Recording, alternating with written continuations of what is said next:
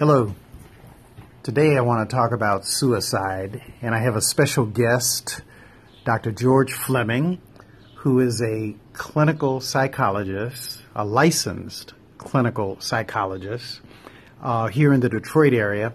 And I was so fascinated after the suicide death of Kate Spade, and then a week or two later, Anthony Bourdain, the television, uh, you know, um, host who travels the world trying out foods and uh, culture. Uh, I was so fascinated and really, frankly, disturbed by their deaths. I asked Dr. Fleming, who is a member of the church where I serve as pastor, the Plymouth United Church of Christ, if he would be willing to come to church one Sunday uh, after the death of Anthony Bourdain and to share a little insight about suicide. What is suicide? Uh, what are the warning signs? uh, if perhaps an individual is feeling suicidal, or maybe you have a family member who is um, appearing to be considering suicide, what are the steps uh, that you should do? What are the warning signs that you should be aware of? And um, how should you approach it? And so um, I asked Dr. Fleming if he'd be kind enough to uh, just share some of insight, his insight with this audience. He's already, you know, spoken at my church, but I think uh, this deserves a, even a wider audience than uh, the church community. So, Dr. Fleming, thank you so much for being here. Well, thank you, Reverend Hood, for inviting me, and I really appreciate the opportunity. All right, and, and I appreciate you being here. So, tell me this uh, for our audience. Can you break it down for us? What is suicide, and what are some of the warning signs?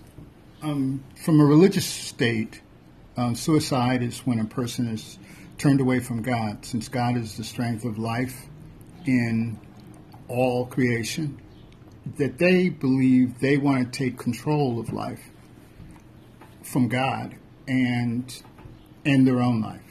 God has not called them or told them it is time for you to die. They are saying, now is my time to die. This usually comes from um, events that are emotional, internal emotional dissatisfaction with life or dissatisfaction with all things that should be meaningful in life. The person feels three basic feelings helplessness, hopelessness, and last, worthlessness for a period of time before they decide today's the day or the moment that I'm going to die. That moment is consistent with the belief that they cannot go another day in the same feeling. And this is, like I said, usually a progression of time that has occurred. It's not like today I feel worthless, hopeless, and um, just gonna die. And I felt that feeling at 9 o'clock and I'm killing myself at 10 o'clock. No, that isn't necessarily, in my opinion, the way it goes. People labor over this and anguish over it, which is what gives off the signs that they're struggling. That I think you're interested in determining how a person looks or might look to um, a family member on the individual way that they're going to kill themselves. There are two groups of of these particular looks that I want to address. The first look is the obvious. The time is kind of kind of close. And then there is a person getting together the three elements piece by piece in their daily lives by certain behaviors. And I'll do those first. Those are pe- people who consistently do harmful activities that have high risk, and they do them on a regular basis. Like there's a trend or um, something going on in some communities where people don't stop at stop signs. They go through red lights. They have sex with anybody and everybody unprotected or any kind of way. They do self injurious things like um, injure themselves a lot and frequently by being reckless. They also a good sign is a person who's involved in substance abuse on a chronic level. I don't mean someone who just starts drinking is committing or on on their way to suicide or has two or three drinks or whatever their limit is and stops. No, I mean a person who drinks every day consistently more and more, or shoots dope every day and snorts dope every day and consistently more and more because tolerance in dope and substance abuse is your body's way of throwing the substance off and requiring more and more to get the same effect of high that the person is looking for. So when the people keep pushing that barrier to get that pleasure, because there isn't pleasure in life, they're approaching a point emotionally where they're going to feel helpless, hopeless, and worthless. And if they do it long enough, they're going to get tired of having that feeling. And they see that there's no way to stop it or to control it other than to end it completely. They really don't want to die, even though suicide is the act that, that they commit. They want to end the, the pain. Mm-hmm. And to that point have no way. Okay, so now let's address what does this person look like? As I indicated, you're going to have to be a, a person who has extraordinary ongoing sadness, where the sadness is a sadness that they can't necessarily control. These people withdraw from family members. They don't show up at your prayer meeting, the clubs that they used to go to, or any event where they used to get pleasure in life. And they may even start habits like overeating, gorging themselves, uh, just going out gaining an enormous amount of weight um, from trying to get pleasure through food, just as a person who is addicted to a substance like alcohol or another drug.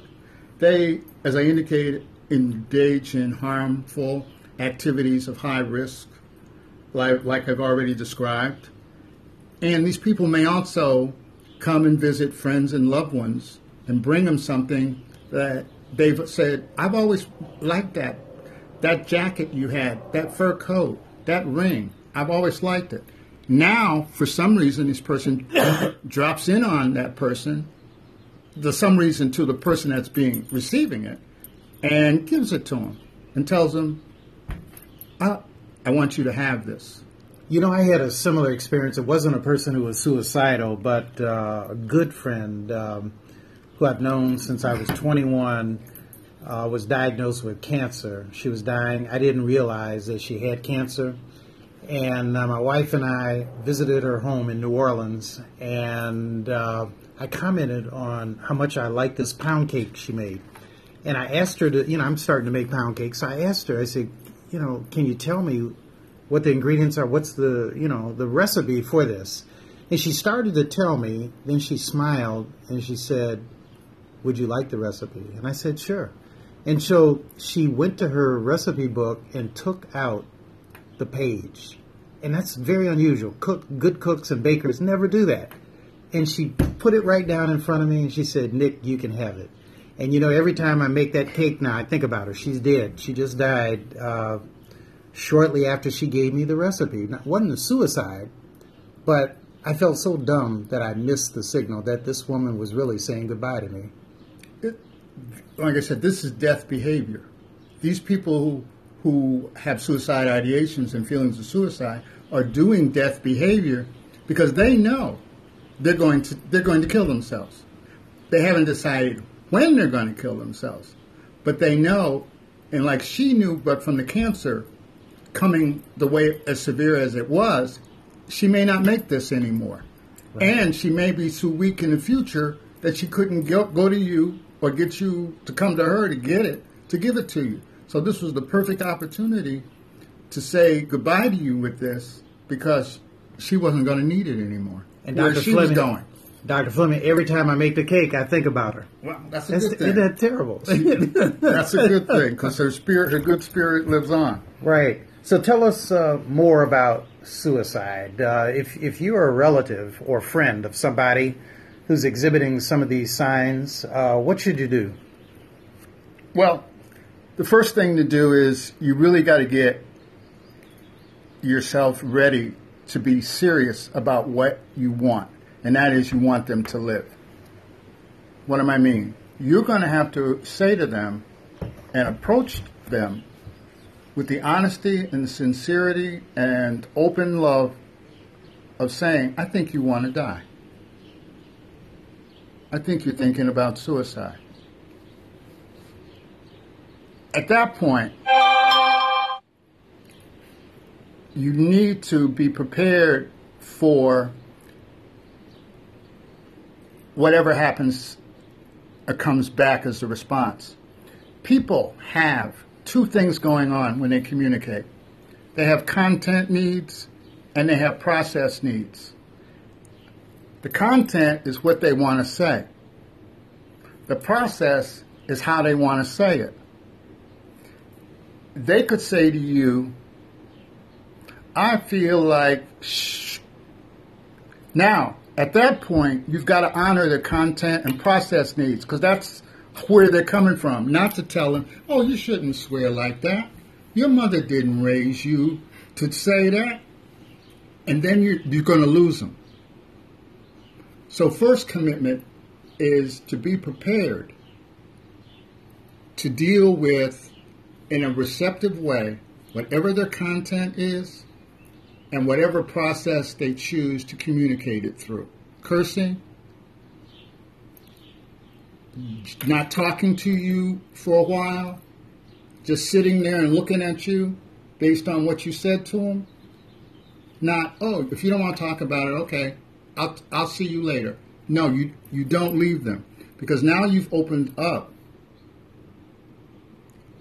the likelihood that they're going to tell you what's really going on with them. They might even tell you about yourself and how they feel you have mistreated them. And you got to be prepared to take all of that and, to the greatest degree possible to you, agree with it. And I do mean over 50% to 60% of it you got to agree with, not 10%. Yeah, right, that day I did talk to you that kind of way, but I didn't mean none of that. It's not what you meant, it's what they heard mm-hmm. and felt mm-hmm. based on what you did. Mm-hmm. So that's number one. Number two, once it comes out, I want to die. You now have to be prepared to stop them. And stop them can be physical, it can be the minor degree of following them for the rest of the time until it takes to get them into a psychiatric center where they can be protected and confined, speaking with people who can help them bring out all of this emotion that they may not fully be able to talk to you about. They may not be able to talk to you about how they've been raped repeatedly by their father. They may not be able to talk to you repeatedly about how the boy next door threatened to kill you and you're the mother if I didn't perform this physical act on him. They may not be able to tell you that right then in the moment. But that is how and why they're feeling the way they want to feel. Now, those are two extreme examples. People might say, oh, listen to him. What is he talking about? No, that's why most of our children are killing themselves because somebody's victimizing them. And, and a lot of times, they'd say, I'm gonna kill your mama if you tell me. I mean, if you if you tell on me. Now, what kind of weight is that to put on a child? That their parent would die if they don't perform an act or give up their lunch money or whatever is going on. Mm-hmm. So, those two things are the most important. One, be prepared to hear and let what they say be the truth of the moment, whatever it is whether you believe it or not. Number two, go to the fullest extent of physical confinement on their person to get them to a place that's being safe. Now, by physical confinement, does that also mean that you may jeopardize the pleasant feelings in your relationship with this person? If you confine them, they may become angry with you. Oh, yeah, they correct? will. They will. When uh, um, as a therapist, if a person says this to me, and I do what I'm supposed to do, oh, they hate me. They say, I'm never coming back and talking to you. And this is in the immediate, this is in the now. But years and months later, I've gotten, thank you, you saved my life. Mm-hmm. But in the immediate, I'm the worst thing that God ever made. Mm-hmm. Yeah. Um, well, Dr. Fleming, yeah, I really appreciate your thoughts on this. Uh, give me some more thoughts about suicide. So we've talked about, uh, you know, the responsibility and the role of the person who comes across a friend, a family member, or a stranger who appears to be suicidal, maybe even uh, a professional colleague. Um, what other thoughts uh, do you have about suicide? It's in the African American community. It's changing. We are changing the numbers that came out on the um, Center for Disease Control study that was released uh, last month show, as they have since 1946, suicide among African Americans is increasing significantly in our men. It's up 250%. Men are killing themselves close to like white men. Our men, black men, are killing themselves, or people of color are killing themselves, men, like the general population. And the general population, like the general population used to, the general population has had an uptick as well on its killing its, of itself across the board. African American and women of color have remained stable as the lowest socioeconomic or demographic in suicide. Our children, for the first time in recorded history of suicide, between five and seven, excuse me, five and 11 years old, have increased by 200% or greater to surpass the general population's numbers on suicide in that particular age group. And these are, ki- these are kids who have killed themselves. They are victimized in the manner that I indicated earlier and bullied. The, mostly boys. The young girls are killing themselves because of actual sexual assaults in the common manner in which men and women, grown men and women, assault children in that age group.